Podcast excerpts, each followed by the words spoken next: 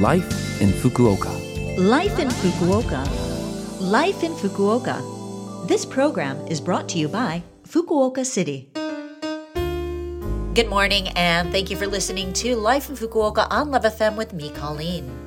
This program is just a short show to share with you tips on how to live in Fukuoka City more comfortably, as well as give you information from the city and things to do when you're out and about. For all of that, make sure you tune in every Monday morning for Life in Fukuoka in English. Life, in Fukuoka. On August 22nd in Japan, there's a play on words known as Hai Cheese no Hi or Hai Cheese Day. Well, when taking photos, what do you say to get people to smile? Different cultures have their own established cues. In the US, it's cheese, but I remember in Korea often saying kimchi. I looked up what other countries use to get people to smile, and in France and Thailand, the word Pepsi is sometimes used. In a number of countries like Turkey, Romania, Germany, and Bulgaria, among others, people just say smile in their own language. In Japan, it's pretty common for the photographer to say, Hai, cheese, hai meaning yes in Japanese, before taking the photo. The origin of this practice seems to come from the English speaking world with the popular phrase, say cheese.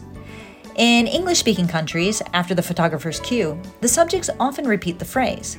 However, in Japan, the person taking the photo gives a signal, and the person being photographed simply needs to put on a smile.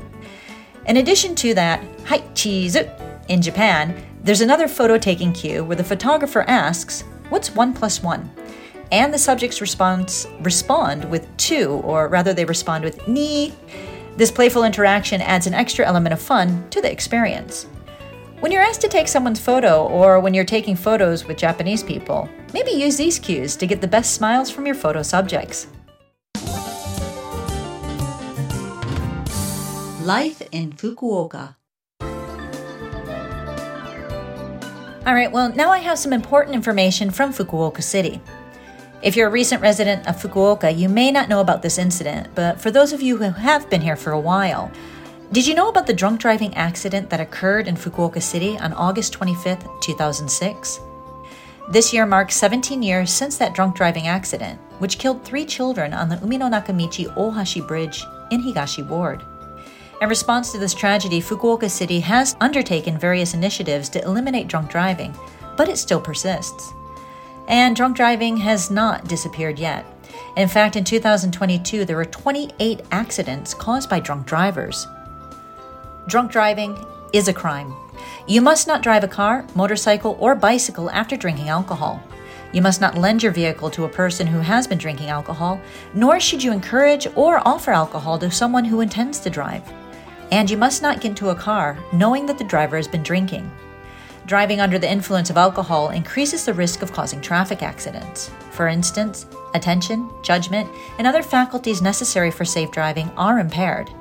Excessive speed and delayed recognition of danger can occur, and the time it takes to press the brake pedal becomes longer.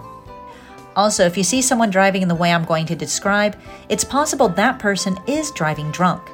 If you see someone driving like this, please report it to emergency services by calling 110.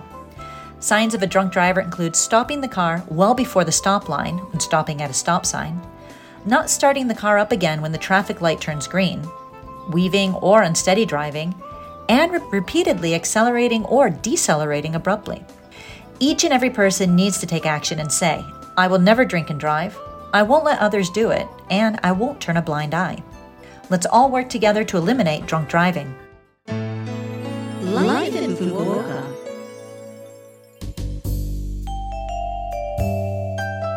All right. Thank you for listening to Life in Fukuoka today. I had a lot of information to share, and there is that phone number that you might like to hear again, which you can if you listen to this program's podcast, or you can check out the blog and the contents of this program to get that information. Just go to the Love FM website and look up this program's page. We're also asking for messages from our listeners. Any message is great. Let us know what you think about the show or things you've discovered in Fukuoka. The email address to send to is 761 at lovefm.co.jp. Again, that is 761 at lovefm.co.jp. I'm looking forward to hearing from you. Have a great day, and I will speak to you again next week.